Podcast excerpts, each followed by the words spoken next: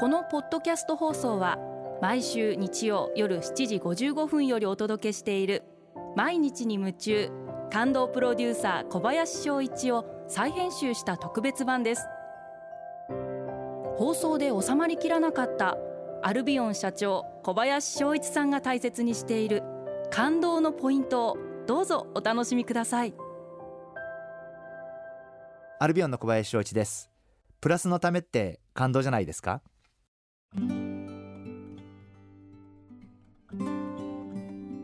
以前ツイッターで、えー、プラスのためが大切だと思いますということを、えー、つぶやかせていただきました。これはあのやっぱり人生生きていく中で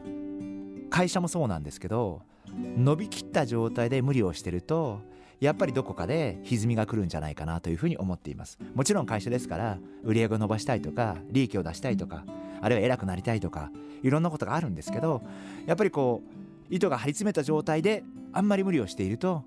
どっかでやはり糸が切れてしまうことがあるのかな。例えばうちの会社では大変申し訳ないんですがお客様に1つの商品は3個までという個数制限をさせていただいています。でこれはなぜかというとお客様のお肌って季節年代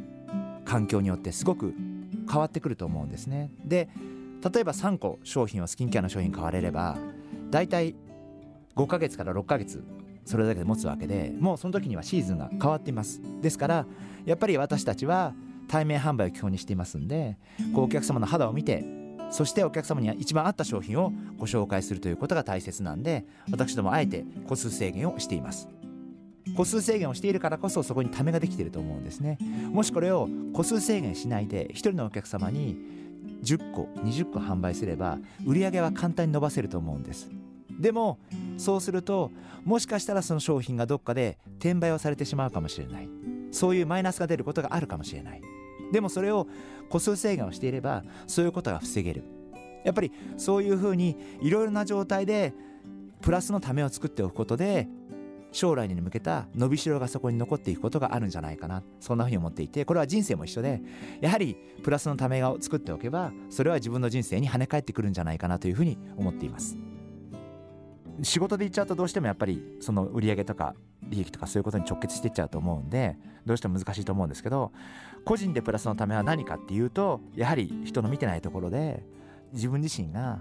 何を思ってどういう努力をしているかあるいはどういうトライをしているかどういうチャレンジをしているかやっぱりそういうことが将来に向けて必ずその人のプラスになって跳ね返ってくると思うんで私はプラスのためっていうのは人生でいけばそういう人から見えないところでどんな行動をしているかとかどんな努力をしているかっていうことが大切なんじゃないかなそんなふうに思っています。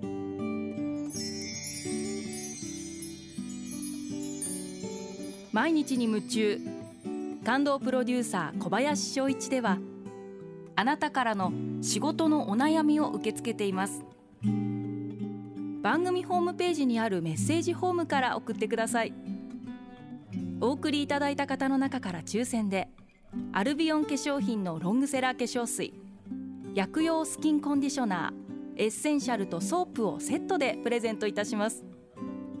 たくさんのメッセージをお待ちしています。